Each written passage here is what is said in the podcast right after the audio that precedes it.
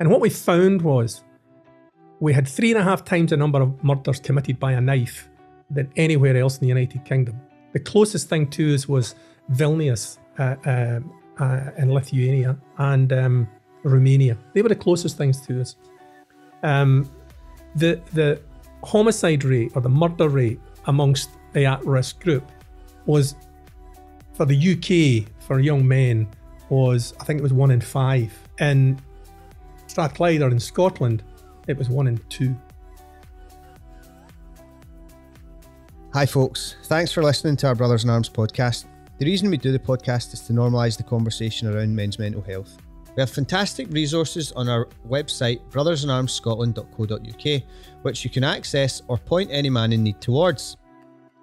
These include our online platform Mengage, our Brothers in Arms Thrive app, where you can access our free therapy services, and much, much more. If what we've talked about on the podcast today has resonated with you and you've enjoyed listening, please follow us on Spotify or Apple Podcasts. And remember to share with friends okay, and folks, on social media. Uh, welcome Thanks once again listening. to another podcast with uh, Brothers in Arms. I'm here today with Gary Goldie, and my guest today is John Carnochan. John um, is a former senior police officer who in 2005 founded the VRU, initially in Strathclyde, and uh, thereafter the following year in 2006, it was made Scotland wide uh, as a result of some government funding that was made available.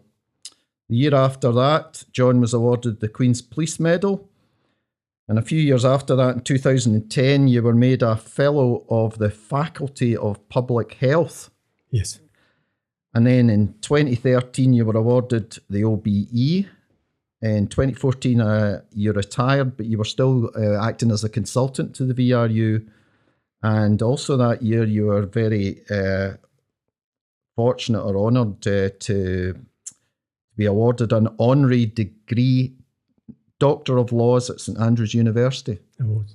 Uh, you've also written a book called uh, Violence, Culture and Shared Public Service Agenda, but you've been involved in quite a lot of uh, papers and publications.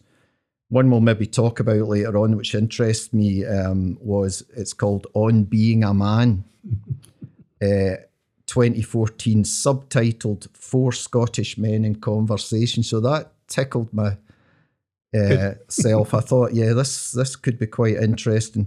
So, uh, I mean, we talked about it just before we started recording here.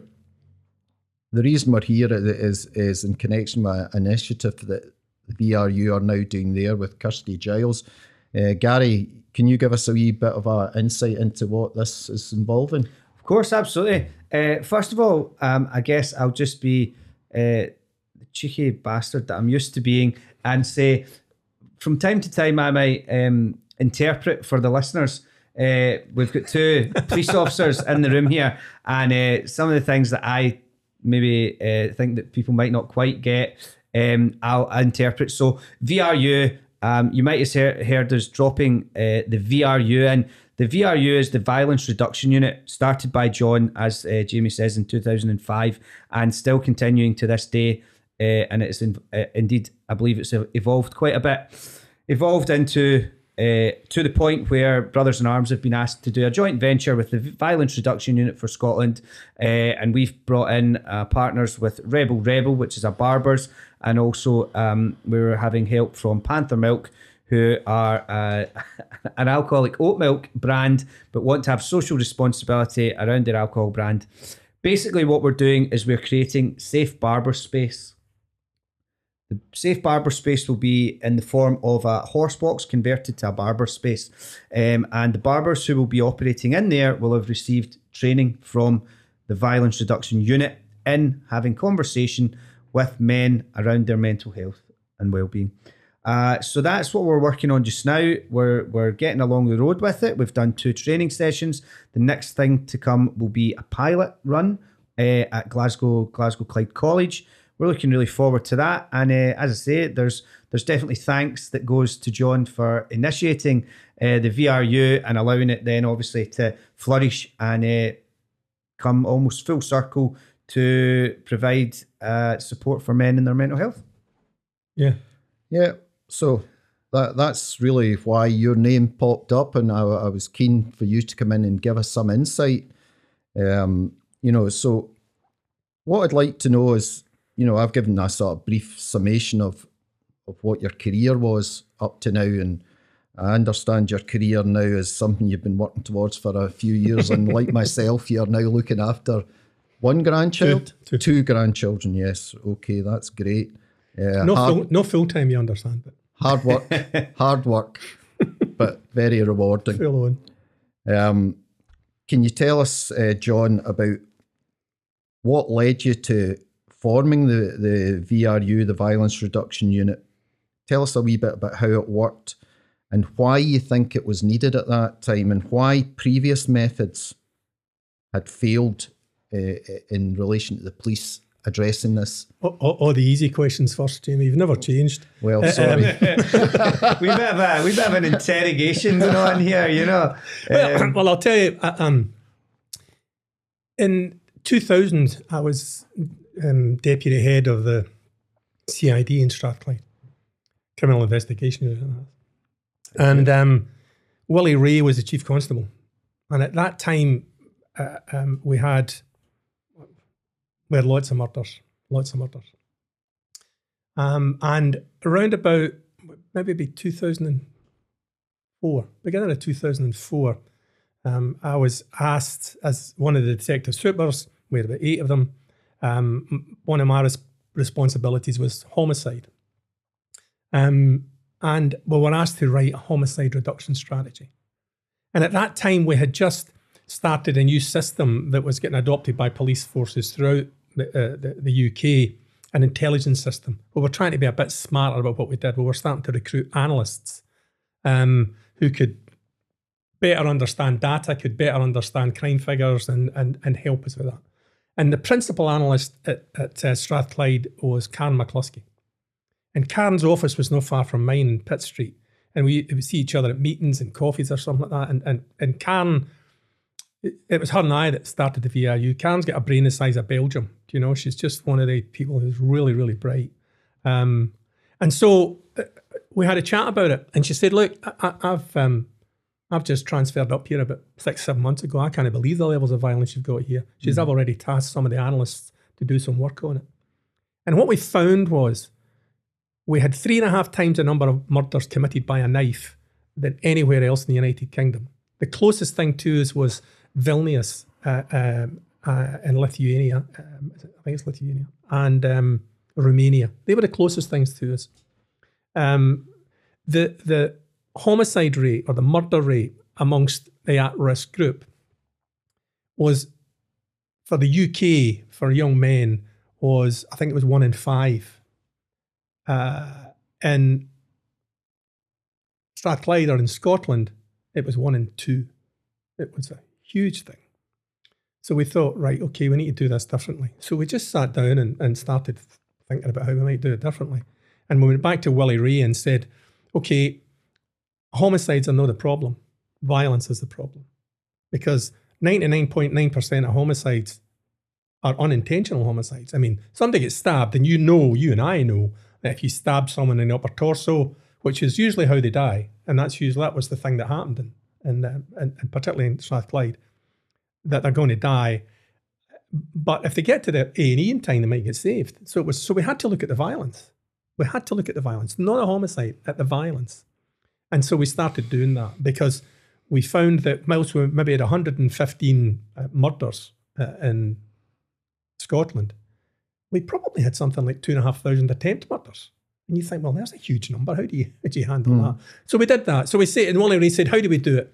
And we said, and this was just in a meeting sitting in his sitting in his office with a cup of coffee, and and, and said, you need to get uh, uh, uh, three or four smart folk, lock them in a room, and don't let them out till they get a, a solution. He says, okay, find another two people, and I'll get you a room. And that was how the VRU started. And it was just as simple as that. Willie Rae was outstanding. He talk about paying it forward. There was no project initiation document. There was no plan. There was no vision statement. There was no schedules and outcomes. Mm. There was no targets. Go and think about it. Come mm-hmm. back and tell us. And it was fabulous. It was so liberating. So we picked another couple of folk. Will Linden, who's still at the VRU. Will was an analyst Right. Okay. Yeah. brought Will in, and we brought in Alan Woods. Now, Alan Woods was a guy who worked for uh, me at one point in crime policy, really smart boy. And what I liked about him, he was a bit like you, Jamie. He was bullshit. he knew how to speak. He knew how to speak truth to power, and you need that. You don't want somebody who's coming in and going saying, "No, you're fabulous." You want somebody who says, "No, wait a minute, have a think about that." Uh, and he was really good at that. So we sat down and said, "Right, who do we need involved in this?" And we just went round about the room and wrote boards up: hmm. education, hmm. health, Yeah. social work, communities, Yeah. gangs, you know? Mm-hmm. And that's how it started. And then it was Alan that found out in 1997, the World Health Organization had declared violence a public health problem. It's a public health issue, violence. Yeah. yeah. So I thought, what? So we started, contacted them, got in touch with them. I went to see the director of public health at Glasgow, who at that time was Harry Burns. Harry Burns became the chief medical officer, Sir Harry Burns, for Scotland. Got an appointment with him, went in and said, Harry, we're for the police. What are you doing about violence? What do you mean? Well, what are you doing about violence? It's a public health issue. No. Hmm. Right. So that started a partnership with him that was phenomenal. When he became the national, the chief medical hmm. officer, I think in hmm. 2006, his first annual report had a section in it on violence, and it was written by us. That was the first time it had been done. So we had a conference at 2008. You need a conference, 2008. These are just the big milestones in 2008. And we said uh, it was a WHO conference. It was the first time we were the only police members of the World Health Organization. No other police in the world had taken on it as a public health thing. We took it on. Wally Ray said, go for it. Yeah. Government said, go for it. Um, when we when we took on the national role, it was uh, Jack McConnell, Cathy Jamieson. They were that was Justice Minister and, and First Minister, uh, and then very quickly SNP got in, and it was Kenny MacAskill and Alex Salmond, and we thought we are about to get kicked into touch here because politicians come in and say nah, that was their idea, we want our idea. Within two days of them being there, we get summoned by our uh, uh, contact, uh, the boy we liaised with, Richard Foggo at, at um, the Scottish government, and he said um, they want more of the same. As long as as long as they're here, you're here. What do you need? Great. So that was that was that was how it picked up. So the first thing we we, we started to do was, um, and it's it's really pretty mundane stuff. We started to speak to people because you know I, I think I'd said to to you, Jamie, in discussions, no matter the solution, no matter the question, the answer is relationships. That's how it works. That's how it works, and that's how mental health is absolutely key to it we started looking and trying to understand better. We started looking at, at research that had been done by James Heckman, a Nobel laureate, who says you need to spend money in the early years. For every pound you spend in the early years, you need to spend seven pounds in adolescence to get the same result. Uh, Richard Tremblay, who's a, a, a, an emeritus professor of biology and child psychiatry at Ottawa, he said, We don't learn how to be violent, we learn how not to be violent. Suzanne Zeedyk, an, a, an early years developmental psychologist, the most important four years of your life are up to age three. You're born connected, you stay connected. When you become hmm. disconnected, that's when you get problems. That's when the issues start. Hmm. And and when when babies are born, they get a spike of oxytocin. That's the love hormone. That's the one that makes you feel good. When my wife watches Richard Gere, she gets a spike of oxytocin. uh, um, uh, you know, sadly, it never happens when she, she watches me. But there you go. That's that fo- Forty-eight years. It's taken us a while to get to this stage, but we're there now. Uh, um, you get that spike because human babies are completely helpless. The only way they can survive is to adopt very quickly a relationship with somebody who can help them. And that's their principal caregiver. Fundamentally, that's what they're there. They're saying, if I need to live, I'm I'm geared to survive. So that love hormone, that's how kids smile at you and make you feel good, you And know? do you- just to cut in there, because it's just I do cut in because I hits, could hits on something that, that again I made a note of there. So so that early relationship and that kind of thing for me growing up was part of my relationship, Mm-hmm. difficult relationship with my father, uh, and that that came from that attitude of an older generation. My father was born in 1924, of you know scalp first, ask questions Mm-hmm. Oh, yeah, yeah.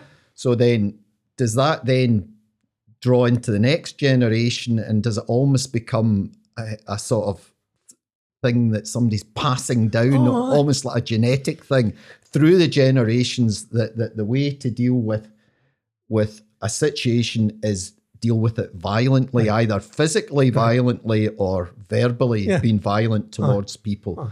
And uh, I, I'm interested because you mentioned there about how much you know Willie Rae was, you know, pivotal in in getting this set up. But I think we talked about it just before we came on air here, and uh, I certainly remember from my point of view, at my level, it been talked about, and people poo pooing it, you know, and and being very surprised that mm-hmm. somebody like yourself from the background mm-hmm. you were, you know, come up through the ranks and been involved in in all div- these different divisions and and ending up in charge of the CID and and thinking, well, what's he doing? Why is why is he doing that? And I remember having this conversation with somebody saying at the time, and me saying, well, what we're doing isn't working. Uh-huh. So somebody needs to look at it. I says, I've worked in I worked in Possilpark in 1978 to 89, violence. Baird Street, Easterhouse, violence. Pollok, mm-hmm. m- even more violence. You know, as I mentioned to you, first murder I dealt with in Pollok, a 13 year old victim, a 14 year old mm-hmm. accused. So something had to be done. Why do you think then, John? Why do you think that that previous methods had been failed, and, and what, in your estimation, were the previous Well, the previous methods? methods were, you see, criminal justice is a service of last resort. If it's come to us, everything's broken. Everything's broken. Education's broken, the family's broken, everything. Because the people who don't come to us are the folk who do okay. The people who don't end up in the criminal justice. So we're the service of last resort, but we've become, or had become, the service of first resort. And it was incredible. I, I actually took, I had spoken when I was, before I came here today, I did some preparation, which doesn't normally like me, but there was, I remember I had spoken to the Law Society um, a long time ago, and um, I had I had checked out the amount of legislation because remember they made antisocial. Be- let's make antisocial behaviour illegal. That fixed it. Really? Because the yeah. only thing politicians can do is spend money and make laws, and they're no keen in spending money. So they make laws, and all they're doing is passing it on to somebody else. Let's like like right now, let's make immigration bad. But if you're not giving them the resources to deal with it, it's not going to get any better. But I looked at some stats from the end of the Second World War up until 1980. There was one major crime bill every decade, right? So there's five or six in that time. 1997 till 2010, the average was 50 per decade. 50. Yeah. Just Because- complicating the system. Eh? They just, we'll make it illegal. We'll make it illegal. We'll, oh, two years in jail. Make it five years in jail. Tw- I mean, if that worked, America would be the safest place in the world. Yeah. It doesn't work. It's absurd. And, and we know it doesn't work. The evidence points to it not working. But I, I think, to get back, I think one of the things that helped us at the time, or made it different at the time, several things, you know, that zeitgeist. Um, at that time, I had 30 years police service. I had been in the trenches. I had done it. I had a good reputation in the police. I had a good reputation with some of the, the, the newspaper outlets and the media because I had done stuff for them. Um, Karen really switched on, really bright, and we get right into the research and looked at it. So I was saying, and Wally Ray allowed us to do it. So I was saying things out loud. I remember we were in place for about two years, and, and STV came to interviews with Mike Edwards. And um, because the murders had gone down in Strathclyde from, I think it was eight- 84 to 79 or something like that. And he said, "You must be really pleased that the, the you know the, the murders gone down." I said, "Well, can I say two things? One, I'm not I'm not pleased that 79 people have been murdered, and two, I'm not sure we had anything to do it. I don't know how it happened." Hmm. And he sort of looked at me and I said, "Seriously, I don't. I, I just don't." I said, "But I'll tell you what I will do. Bloody find out how it happened." And then we hmm. started talking about early years. Hmm. So in the early years, where you you know, I- and I used to say, right, imagine a close in Easterhouse, six houses, and on the same day, each house, there's a baby born, and they come home to that same street, that same close at the same time. And the boy boy in the bottom becomes a police officer. The wee boy on that side becomes a teacher. That wee boy up there becomes a heroin addict.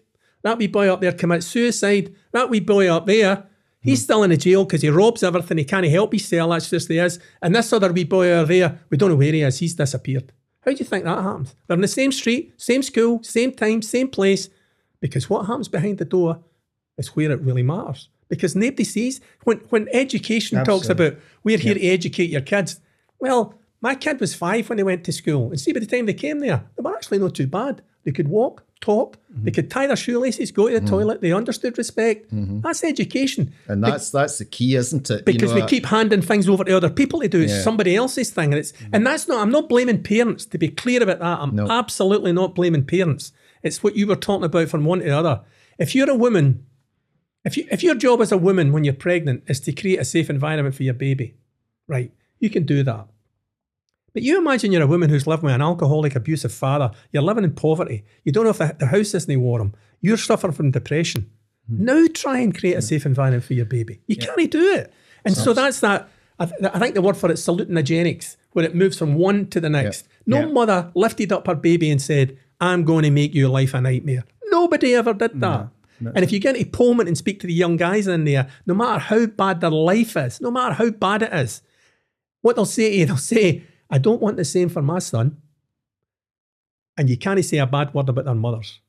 Because that bond, particularly with their mothers, fathers are important, but particularly mm. with their mothers, is absolutely unbreakable. Mm. It's an interesting. It's it's interesting the way the way you talk. You know what you're talking about. I'm actually quite glad that I can just shut up and let you guys do it. That's that's nice. But actually, I the conversations that I have with people, everything everything in life is just a conditioning. You know, some people are conditioned to run 10ks in mm-hmm. 30 minutes. Other people are conditioned to lift 100 kilograms off the floor. I talk about that mm-hmm. because my background's in the gym. Um, but it's conditioning. It's exactly as you say. If you get conditioned from that young age that it's normal for people to get murdered, mm-hmm. to get stabbed, to get slashed, to get whatever, then you you can never know any different. You will never be able to be any different, you know, or you will be in a very low percentage that doesn't manage to escape that.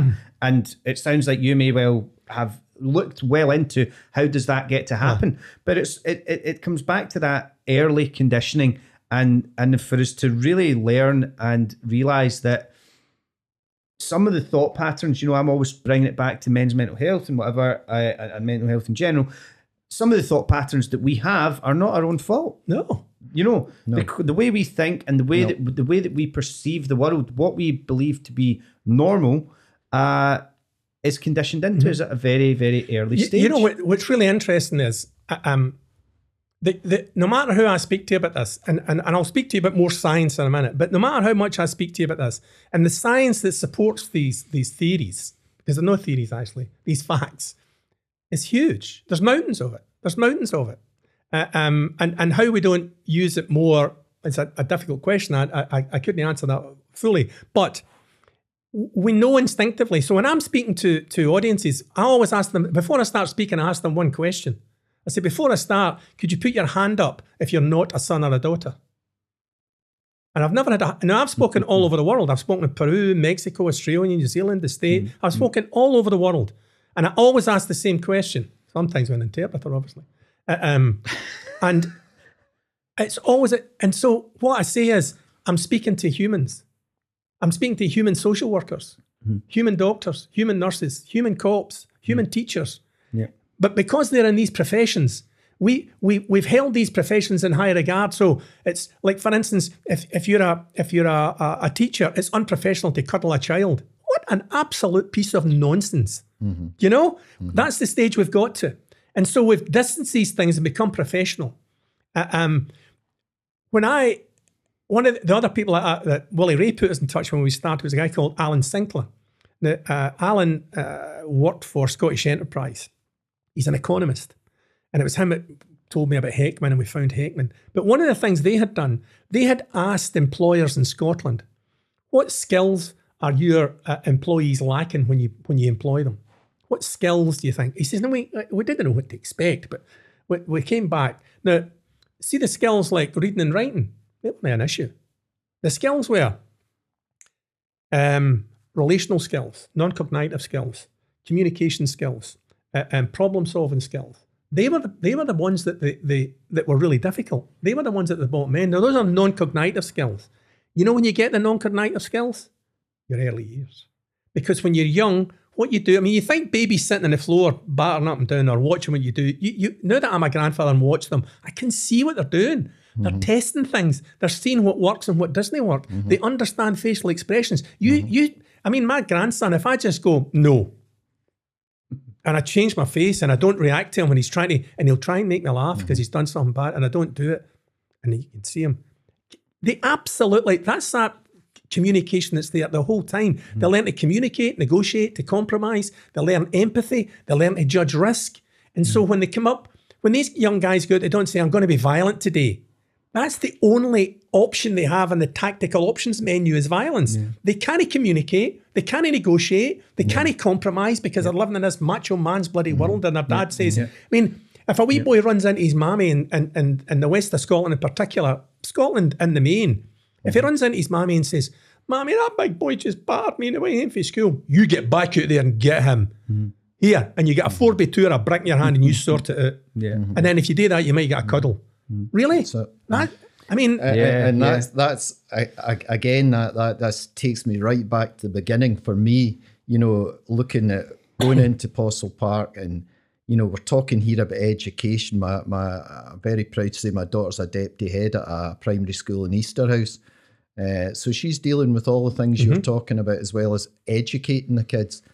But I remember going to work in Possilpark, and a friend of mine who I went to school with, his father was the deputy head at Possilpark Secondary, which is no longer there. A really good guy he was, and a really forward thinking guy.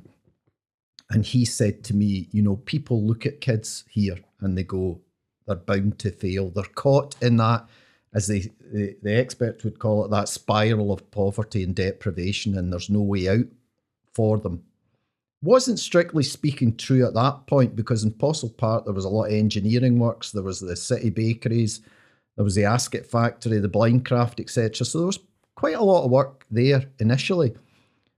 But once you start taking that away, and then the school get taken away, and there wasn't that drive to try and identify kids who were willing to step away from the the norm or where they were being stereotyped or where peer pressure was Yeah. leading them towards violence or crime, there was an opportunity for them to step out of that, Uh-huh. you know, and and and it always. When then, in a few years after that, when drugs came into Possilpark, and we've talked about this a few times, you know, when heroin first came into the city, Possilpark was one of the first, if not the first was areas horrible, I remember that it hit. Now, I remember having conversations with people at a party and people who didn't live in that area, weren't involved in my kind of work, who would say things like, I don't understand why people in Possilpark take drugs. To which I would reply, if you lived there in Oh, yeah. Park, you'd probably be taking drugs as well because there is no hope for any of these people now because all these factories have now shut. By the time I left in 89, all these engineering works, all these places I talked with were shut mm-hmm. and the school was taken away. So they were now being bussed out to different areas, which then created its own problems mm-hmm. in terms of of gangs and violence. And it, the whole thing just went round if you look round. what, what we did, I mean, the solution to it, you know was was the the peripheral housing estates, and and, and you know Darren McGarvey will speak about much better than me, but you know the peripheral housing estates. Remember, Castlemilk was dry for goodness sake. There was hardly any shops there. Uh, now, if you go in, it'll just be bookies, and and it'll be uh, uh, off sales. Do you know? I mean, you'll not get the same. That'll not happen in Bearsden. You maybe have a, an independent wine dealer, perhaps. You know, but you but you'll not. But I mean, but that's what happens. Yeah, I mean, no, that's what that's what happens. And so people look around about them and say, "This is it." And and when teachers say, you know, you, you're you're just going to be like your father. You're all you're going to be. But it's very very hard for parents to break that cycle and, and, and push folk through if, if that's all that they know. When we started the gang stuff, I mean, they, they built the fort and they said, "Oh, people can get jobs at the fort in Easterhouse." The territorialism was so bad. Like if you lived in the, the, the boatman you wouldn't through the you wouldn't walk through the tap end to go to the, to get to your job. You'd get done in Yeah, because you'd yeah. spent your your early years fighting it, uh-huh. and and and it, it carried on. So we did the gangs thing, and the gangs thing was called it was the the, tech, the, the, the scientific expression was it's a focused deterrence model, and it came from the states. And what they did is you brought the folk in who were in gangs because we knew who they were. Nobody was hiding. We knew who they were. I mean, they mm, weren't like Moriarty's, do you know? We brought them in. And what we said was, we know you're in a gang, pack it in. Because see, if you don't, we're going to make your life a misery. We're going to make your parents' life a misery. This place is going to be horrible for you. Every time we see you, within the law, you're going to be getting it. However, see if you want to do something else, come and see us. And we will guarantee you that we will help you be as good as you can be and do whatever you like. And we get the community to say that. We get the community, we get members of the community come in and say, We've had enough of this, son. Don't do this anymore. I want to walk down the street at night. Listen to your mammy. See, when you get mo- mothers in, I mm. remember we, we did this thing called a call in, and it came for the States, and we brought them all into share, the Glasgow Sheriff Court. We had about 10 call ins. We had about 90 kids at a time, or young people at a time, up to about 23, 24 years of age.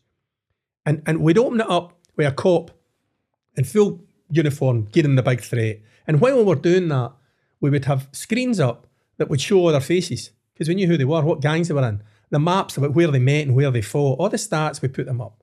And after we did that, then we'd have, who did we have next? Oh, Max, a maxillofacial surgeon. I'll speak about Marv in a minute. Maxillofacial surgeon. Um, because the young guys, when the cop was talking, you could see them going, "I come ahead, come on." You know, they had that, you, that, that. Come on. The, the maxillofacial surgeon, he would go in and say, "I'm a maxillofacial surgeon. Uh, um, I trained there to fix cleft palates on babies because some babies are, and they show pictures of them. He said, after training to be a doctor, it took me another five years. I can fix babies like that. But you know, I've got a waiting list. Do you know why? Because I'm stitching up guys that you stab and you slash. And these babies have to wait. And you could see them starting to look down. And then we had a mother going, whose son was murdered. And she just spoke like a mum. I could get emotional just talking about it because every time I talk about it, you know, you talk about triggering things. I go back to that day when, mm-hmm. because I was against this call in. I didn't think it'd be a good thing. And they'll no listen. Well, they listened. And she stood up and said, My son died. See, when I'm walking about Asda, I sometimes pick up his favourite because he used to like, you know, uh, chicken kebabs and I used to get him and put in and think, he's not there anymore. Sometimes I lift my phone and say, I've not heard from your Robert. in it." And I remember he's dead. And then I get in his room and I can still smell him. Mm. You know, don't do that to your mammy, son. Don't do that. And you could see them. Heads down. Shame's a powerful motivator. And the last guy we had speaking was Jack Black from MindStore. Jack had been an, a social worker in Easterhouse and he spoke to them. And then we had an event at Celtic Park where we had them all together. And Jack Black gave them a two day MindStore program for nothing. So we went to that, 85 of them all mixed up at round tables, you know. I, there were only two we had to eject at one point. But uh, um, Jack Black had said, Why are you here? What do you want to get out the next two days? And there was, they, now these weren't the boys that were, you know, they didn't. One guy at the back, maybe early 20s, stood up and he had the scar right down the side of the face. The real, and as we used to always say, scar, he's a hard man. No, scar on his face means he's a victim. Think about that. Uh, and he stood up and said, You know what I want to know? See that table over there? I've been fighting with him since I was 11. I want to know why. And I said, Listen, kid, we all want to know why. We all want to know. And it's because they didn't know any better. The conditioning you were talking about, Gary, that's what we do. Friday night, you go to the gym. Friday night, you go to the dancing. Friday night, you go to the pub. Friday night, we organise a gang fight, get a big carry out and go for it. Mm-hmm. And it just, well, my dad did that. Oh, but my auntie, my uncles did that. That's what you do. And you just go on with it. And as soon as we said to them, gonna no do that anymore, they didn't. And we get football organised for them. We get, uh, you know, I mean, some of the, we've got some real stars. Yeah, uh, uh, there's an know. interesting thing, right? Because you know, I laughed about the whole Bearsden thing because I joke about this whole idea that I grew up in the, the rough streets of Bearsden, Milngavie, whatever. But Bearsden and Milngavie, they fought each other. There was a lot of Aye, my aye. brother got his face slashed in Milngavie, Aye. being from Bearsden. You know, um, but but it, it does interest me because I see guys that did used to fight, you know, now they're on Facebook and they're pals and they're bantering with each other and all that. And I go, there's something good about that. There is something Absolutely. good about that, you know. But it could have happened a decade Aye. or 15 years before, Aye. and there would have been a lot less stabbings, injuries, Aye, slashings. absolutely. Murders, maybe as I say, less so in the rough, rough and tough streets of uh, Bearsden and Milngavie. But um, See, I wanted to do the gang. See, when we're doing the gangs program, what we want, see, pu- public health. The whole notion of public health is it's like a bell graph. You want to move the biggest amount of people. You want to make the biggest difference you possibly can. No point in working on the edges. Do you know? That's it. But again, It's a you know what, what's uh, what's interesting to me. Again, listening, you guys were obviously right, right in the, the, the deep end with, with what you were doing. I got the the peripherals of this. My two pals and I, we were we were wee fannies. We went around annoying the, the neighbours and blah blah blah blah, and we'd get taken home and get brought down to Maryhill Police Station from time to time and kept in for the night or whatever. We were we were wee fannies, but we were not bad. Do you know what I mean? We were not going out to stab. We were not going out to stab. Blah blah. And we got taken by a guy called Raymond Pratt um, down to the Lake District for a for a weekend. But we got put in with boys for Govan, and uh, we we kind of seen fuck these guys. You know they're you know they were they They're were. proper hard men. Well, I, They- I, they I, one of them had a blade with them, and he's like, ah, fucking stab you and all that, blah blah. And we were like, right, probably don't want to come on another one of these weekends, you know. So maybe we won't go egging houses or whatever, you know. Uh, well, I'll give you a quick anecdote about exactly that thing. We, uh, another, we went to Harry Burns. We also approached uh, um, at the time a guy called Brigadier David Allfrey in Maryhill Barracks. He was OIC Scotland, right? So we phoned him up, down to see us. So he came down with his adjutant, a, a, a young captain, and he came down in fatigues, walked from Maryhill down to. Um, we were just next to Pitt Street at, at um, West George Street. Came in, told him his story. Right, right, right. I'll see what I can do. Anyway, long story short, he phoned me up about six weeks after that and said, Right, I've got a space for 10 of your guys to go on an outward bound up at, because we'd started the gangs project by then. I think it was Rothy, Rothiemurchus that was that. And he said, But you need to send a couple of cops to them. I said, Oh, what, your guys fear to them? Is that the story? I said, The troops fear to the, the wee boys' feaster house. And we're laughing at wee joke. So we get a couple of cops and we get 10 guys for the, for the group that we were, who were on different gangs and they went up. So the first night was an icebreaker, right? So it's all NCOs that are there. So there's a couple of NCOs there. There's, there was one for the parachute regiment. There was a couple for the Fusiliers. Couple. Anyway, there was about eight or nine of them. And they're breaking the ice. So of course the boys asked the question, you ever shot MD? You ever killed MD? You ever, you know, you ever you ever stabbed MD, you know? Look at this, I get stabbed there, and all of a sudden they start showing their scars. I get battered there with a brick. Look at that, I get stabbed there, I get slashed there with and they, all of a sudden, these guys, what the hell's happening here? Mm-hmm. And over the next, I think it was seven days they were there, they did everything. These guys loved them because the NCOs loved them. They would say, right, we're going to go abseiling them on. Who's up for that? And all the hands would go up. Who knows what abseiling is? All the hands would go down. They, but they were just up for it. Up for but it. on the final Yeah, night, yeah, yeah. on the final night, or the second second last night or final, I can't remember. It was one of the young guys' 18th birthday, right? So the NCOs bought a cake and brought it in, put it in. And there was the joke about when they handed him a knife, don't give him a knife, you know, all that stuff. He didn't know what to do because he'd never had a birthday cake mm. in his life. Yeah. Now, it's a silly wee thing. Mm-hmm. But you imagine, it's a silly wee thing. You know, mm. that it's that Mother Teresa quote. There's nothing worse in the world. They mean nothing to nobody. That's the worst thing in the world. So when you say hope, mm-hmm. that hopelessness is absolutely devastating. It's corrosive. if you don't, yeah, and if you don't know anybody, you know, we used to talk lovely expressions. A wholly worthless household.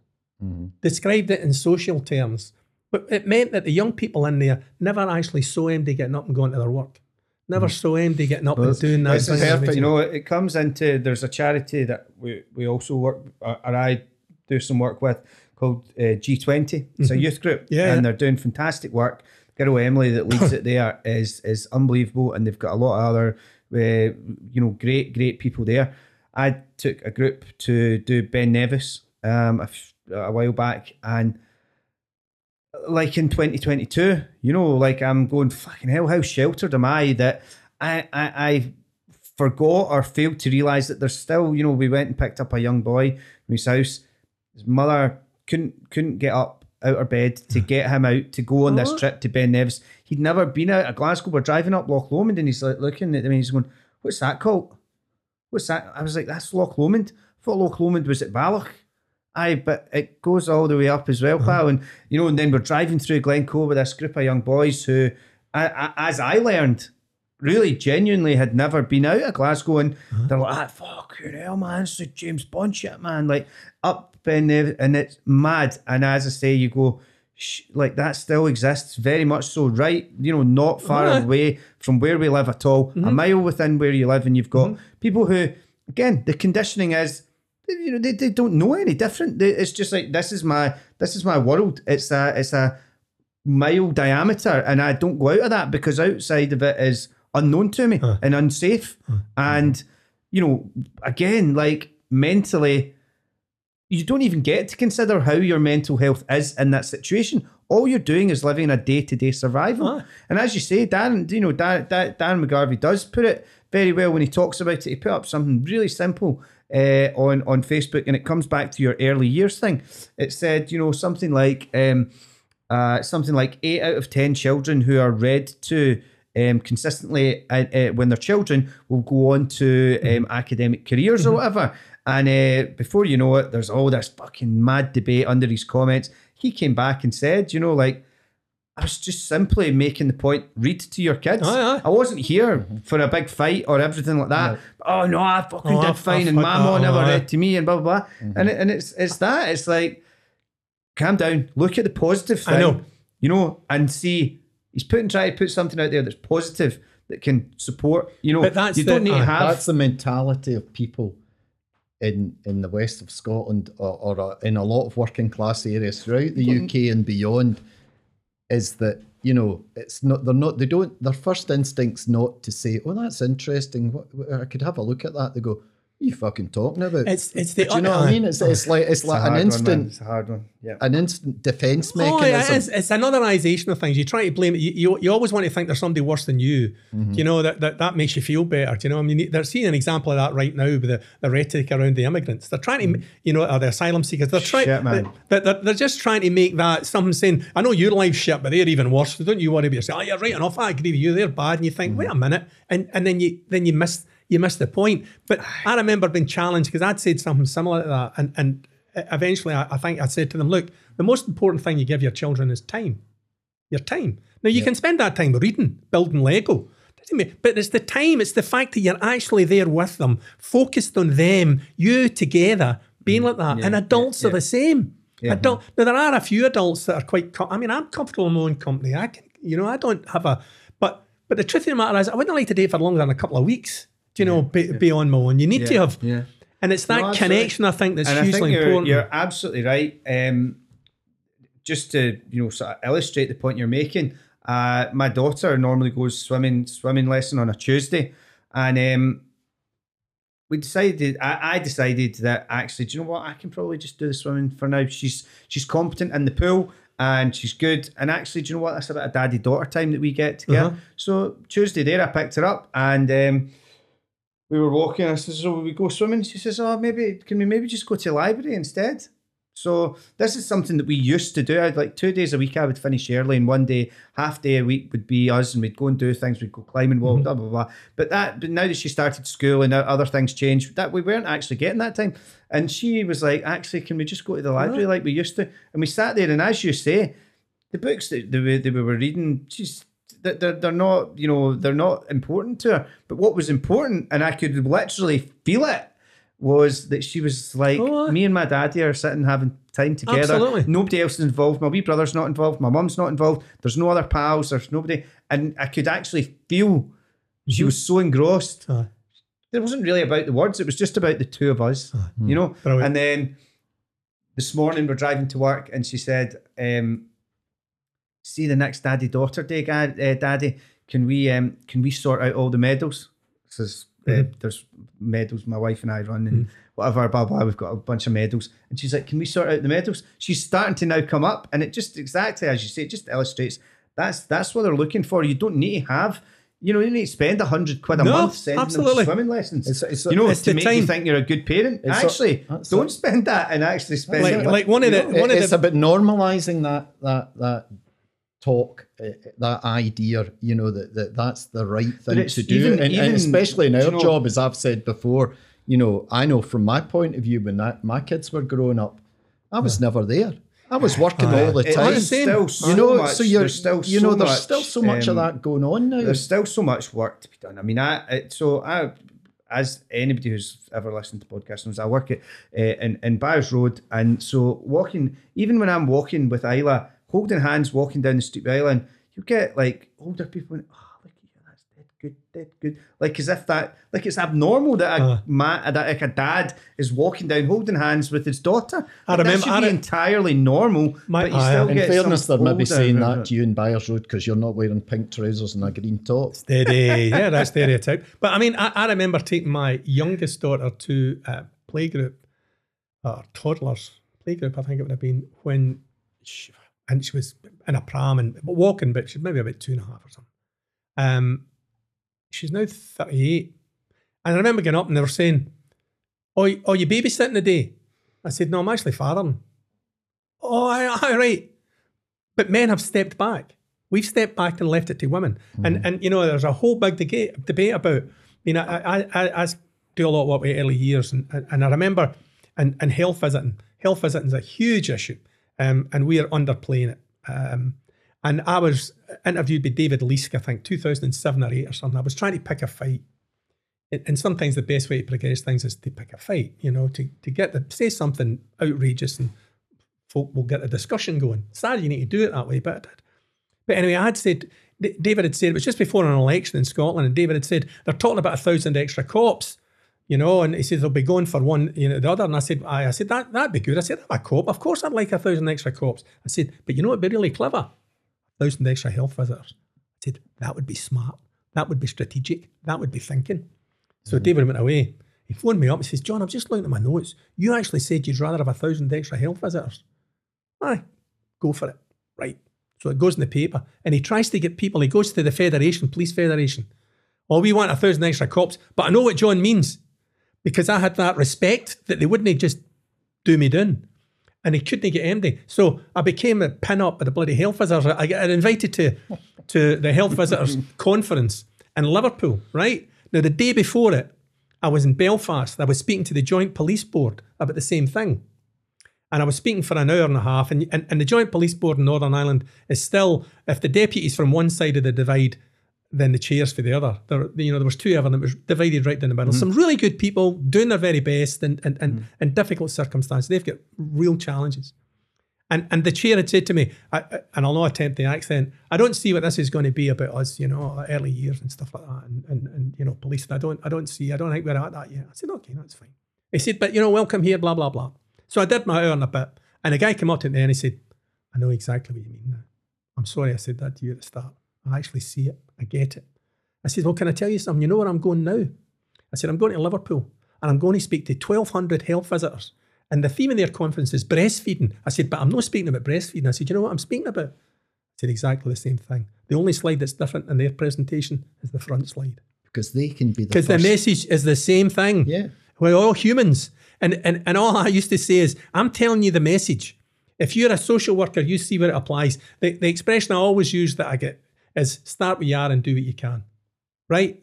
What you're doing, the barber, start where you are and do what you can. Now, the public health thing, one of the things we did similar to that, which is where they'll be getting the idea from, which is maybe about how they're progressing, is Medics Against Violence. We had um, every, every six hours, somebody was turning up at Glasgow Dental Hospital with a serious facial injury as a result of violence. Every six hours, 24 hours, you know, it worked out like that. So in public health, they talk about teachable moments, right? You wake up with an extreme hangover, you've been blitzed for days, that's the moment you want to think about stopping drinking. You know, the second or third of January, if you're a woman and the dress doesn't fit you because you've been eating too many mince pies, that's the time you're going to die. The teachable moment. When you're in the prison cell over the weekend with the police cells, teachable moment.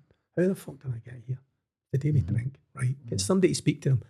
Know when they go out, know when they go home, know when they get another bottle of bucky, but there and then, speak to them then, teachable moment. So we decided we'd do an intervention when they were getting the stitches in and their stitches out.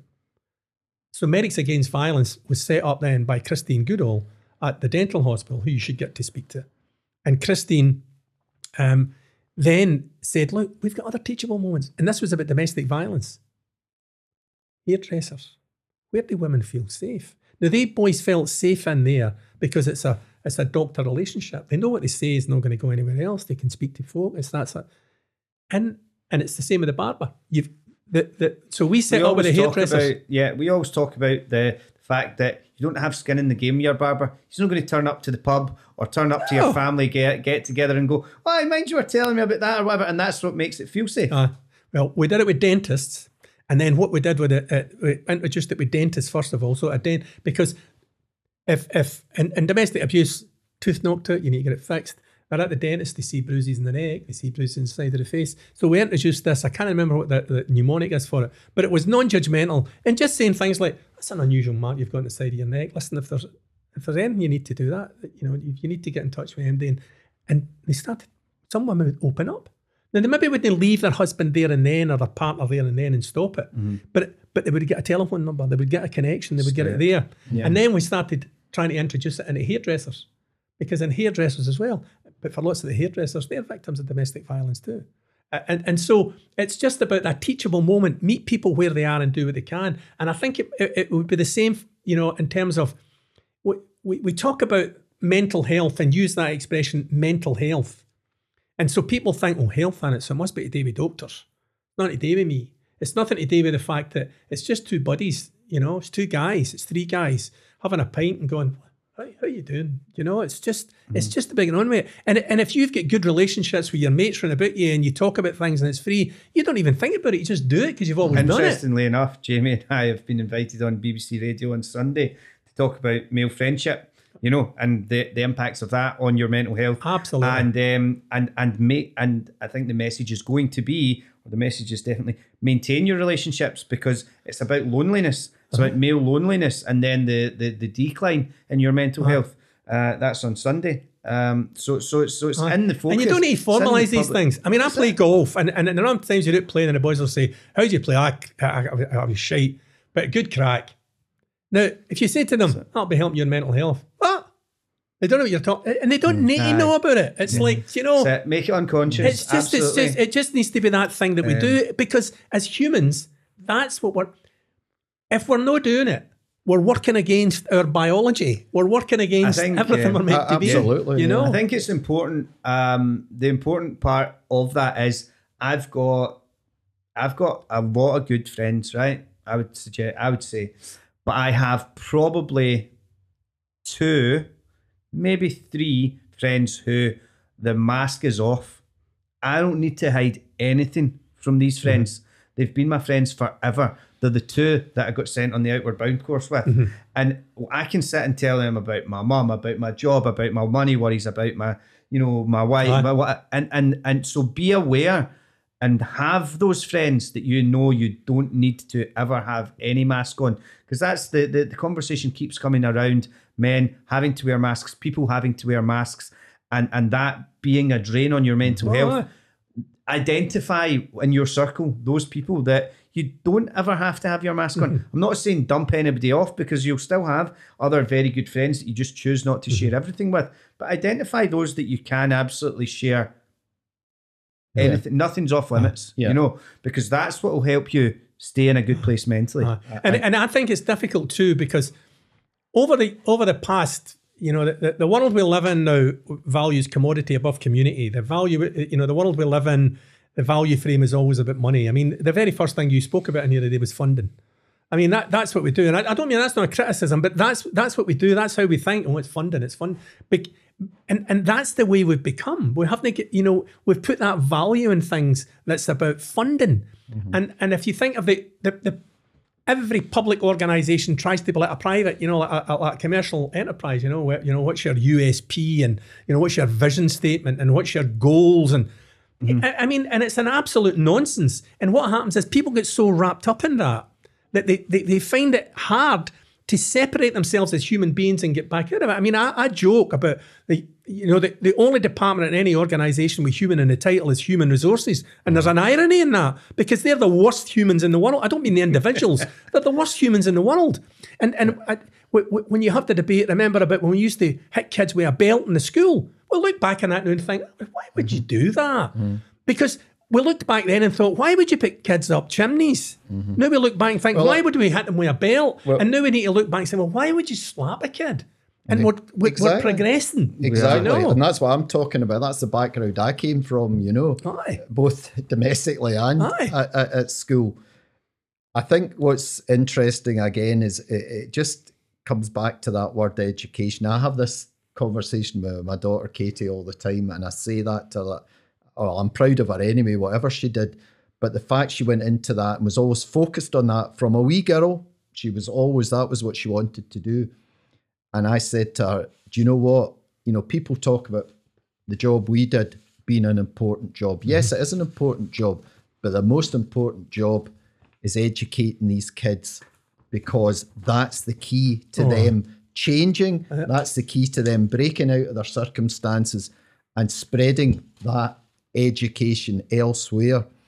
You, you've already kind of uh, mentioned one of the points I, I was going to ask you, um, and that was you've mentioned mental health, and you know I'm interested in the statistics around men and violence and and and their link with mental health. Uh, you know, was that a, a causal link? Was that identified fairly early? You know, people have obviously done various papers on it. You'll be aware of. I'm not.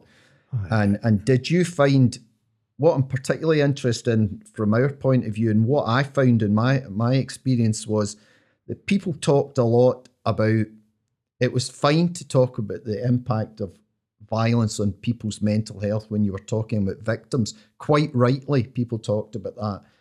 But from the point of what you're talking about and talking about taking these guys away and changing that attitude, how did you find the that violence impacted upon perpetrators of that violence, as well as the obvious effect Aye, there was absolutely. on Uh, well, victims? first of all, And how do you how did you set about trying to change that? the first thing is violence is a man thing.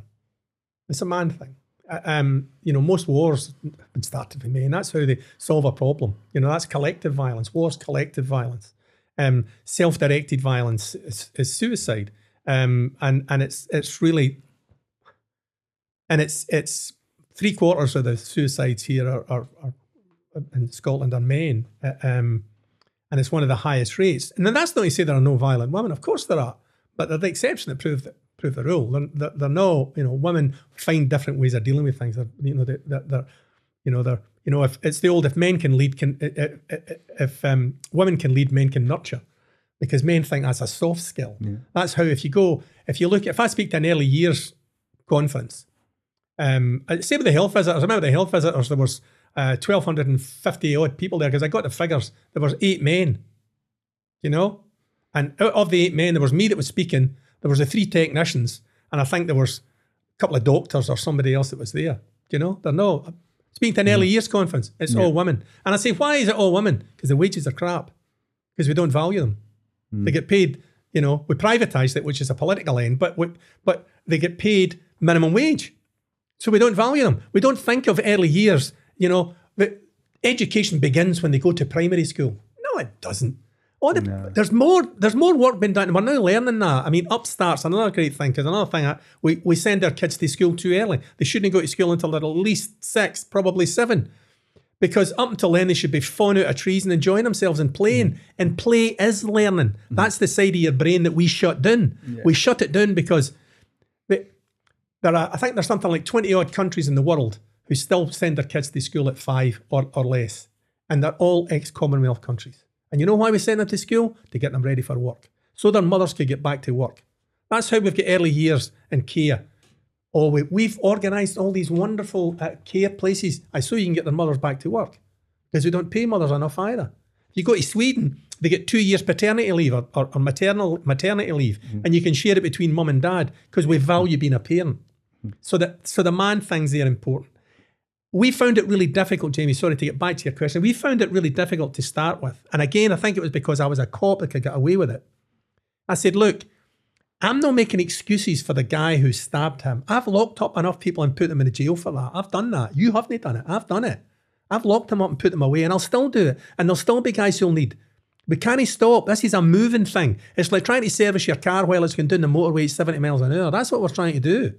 I said, so all I'm saying is, I'm trying to understand why it happened. Because I don't want fewer murderers. I want fewer victims. And that's that's the goal. And the only way you'll do that is to understand why did that guy want to murder him? And if we understand that better, then we can think about prevention. And early years is the first. It's not. It doesn't mean if you don't do it in early years, you can't do it any other time. But early years is hugely important, and we just pay lip service to it. And we're still paying lip service to it. So did you sit down and have conversations with individuals about how they'd come to to be in the position they found themselves in. not not as deliberately, somebody- not deliberately. No, I, I, I looked at research. I know people. Uh, um, James Doherty works for us. James, you know, uh, uh, um, is in recovery. Has been a long time. He's a mentor. Spent time in uh, uh, in jail, and he'll he'll tell his story about how he got there and what it was about. Um, Paul Brannigan. Um, I remember uh, uh, Paul Brannigan um, starred in the Angels' Share, which is a film, right? Which was a bit early years, which they came to us and it was us that advised. If you watch it right to the end, we're advisors at the end of it. But how that came about was, um, it was uh, Paul Laverty was the writer, and he, but Kenny, Mc, he's a pal of Kenny MacAskill's, and he said, "Would you speak to this guy Paul Laverty? He's wanting to do some stuff about early years and gangs in East End of Glasgow, and he, and he writes for a guy, and he writes for Ken Loach. Ken Loach is the director." So we took him along, met him a couple of times, saw what we're doing, and uh, introduced him to some of the guys at the football. And he met Paul Brannigan. And he said to Paul, why don't you come down to, to, to London and read for this? Because Ken Loach usually takes somebody who's never been an actor before and puts them in it. So he took Paul down. Um, I, remember getting him down was a challenge. He came into our office and said, I've got my ticket. I'm going to, I've got a plane down to London. I said, what time's your flight? He says, 2.15. I said, it's one o'clock. You'll need to go. It's not at 2.15. He said, it's just 20 minutes down the road.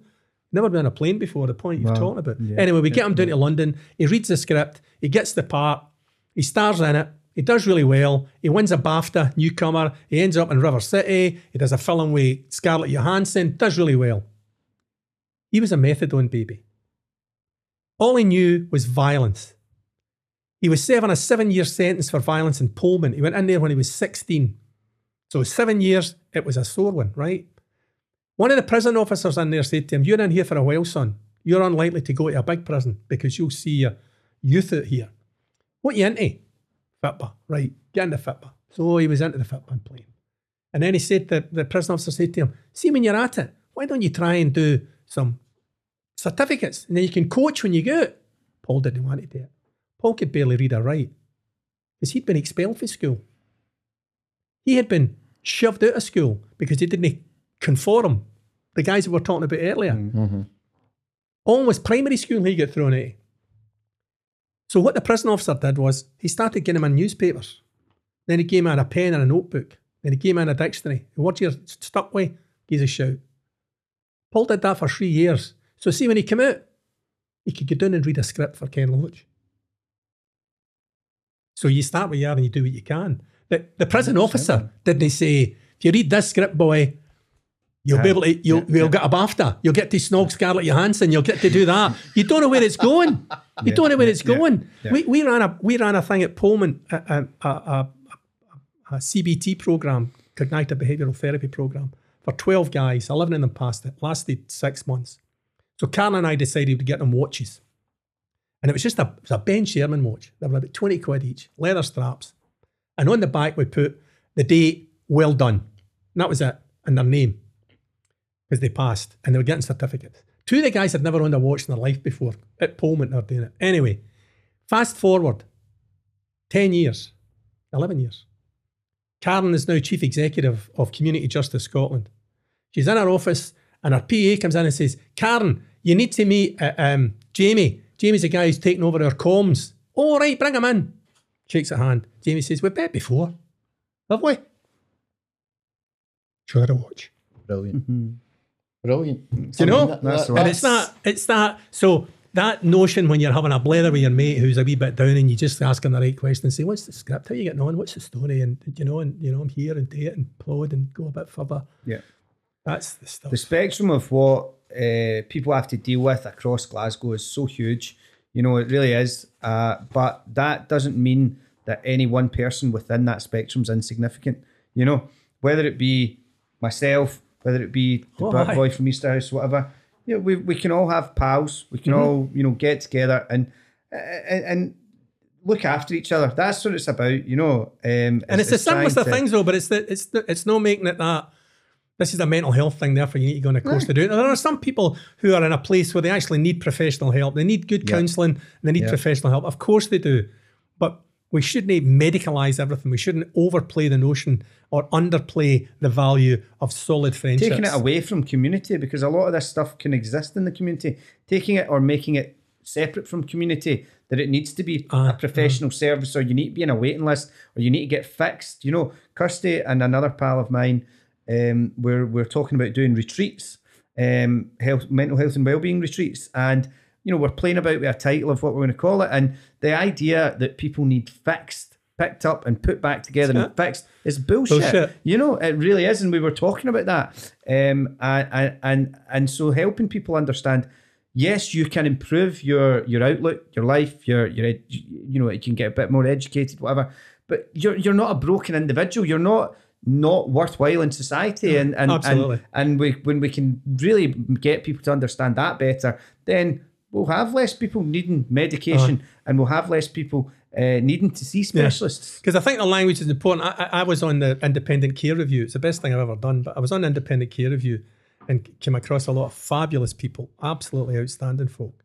And I, and I say to people, if, if you want to understand the importance of relationships, then look at the care system.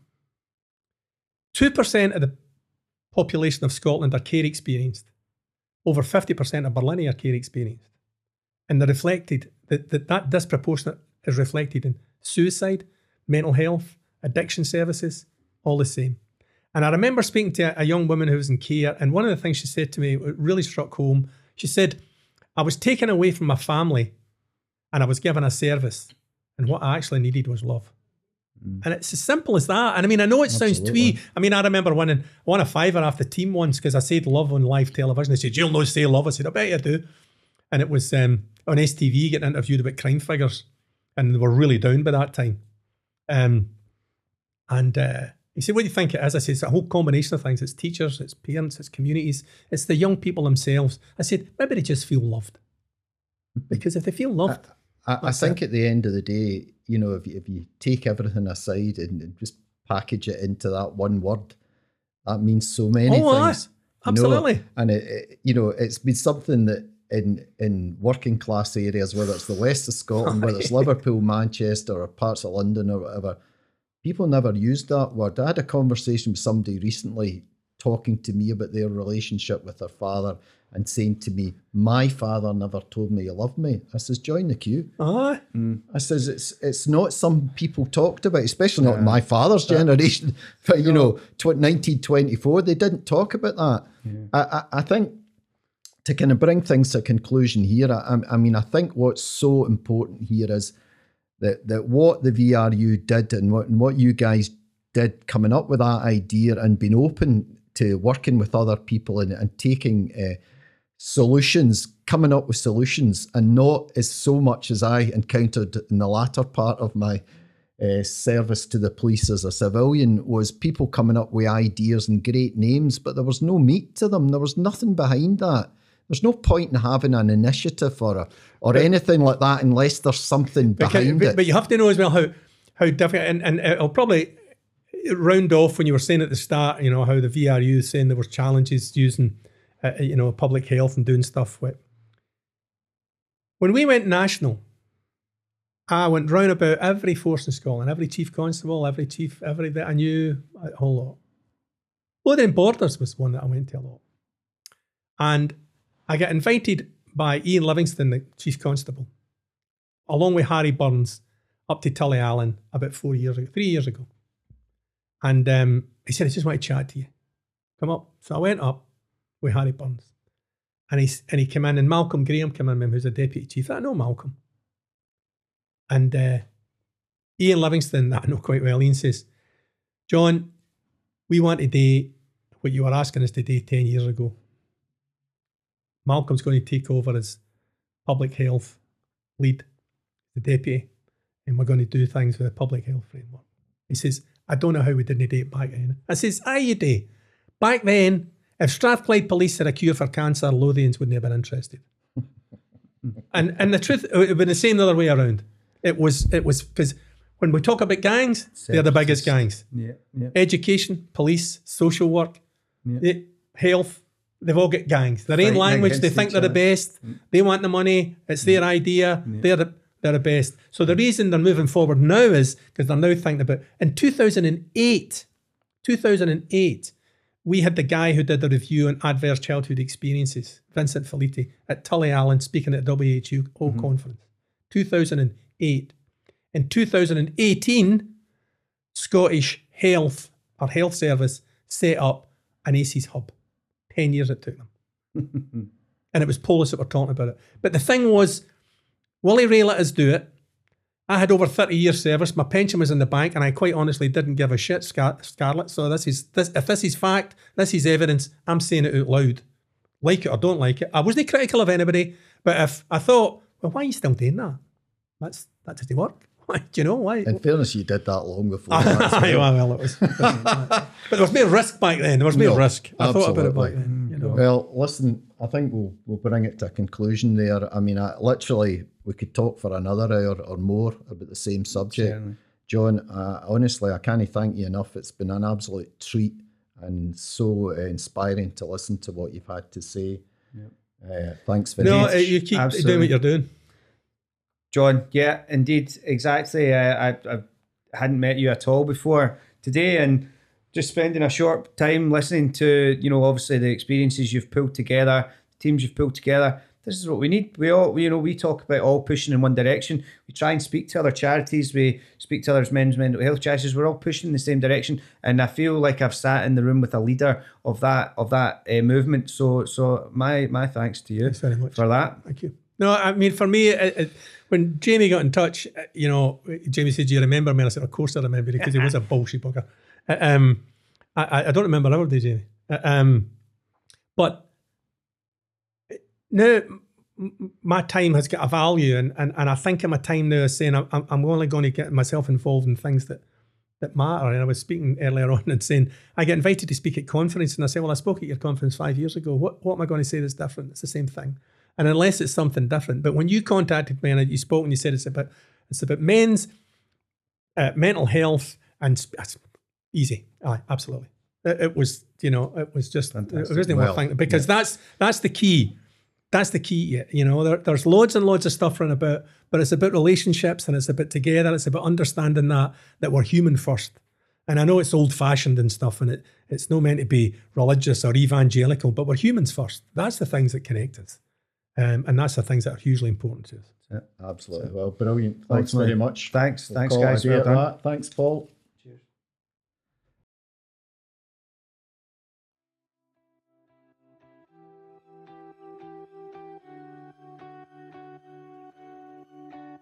Hi, folks. Thanks for listening to our Brothers in Arms podcast. The reason we do the podcast is to normalise the conversation around men's mental health. We have fantastic resources on our website, brothersinarmscotland.co.uk, which you can access or point any man in need towards. These include our online platform Mengage, our Brothers in Arms Thrive app, where you can access our free therapy services, and much, much more. If what we've talked about on the podcast today has resonated with you and you've enjoyed listening, please follow us on Spotify or Apple Podcasts. And remember to share with friends and on social media. Thanks for listening.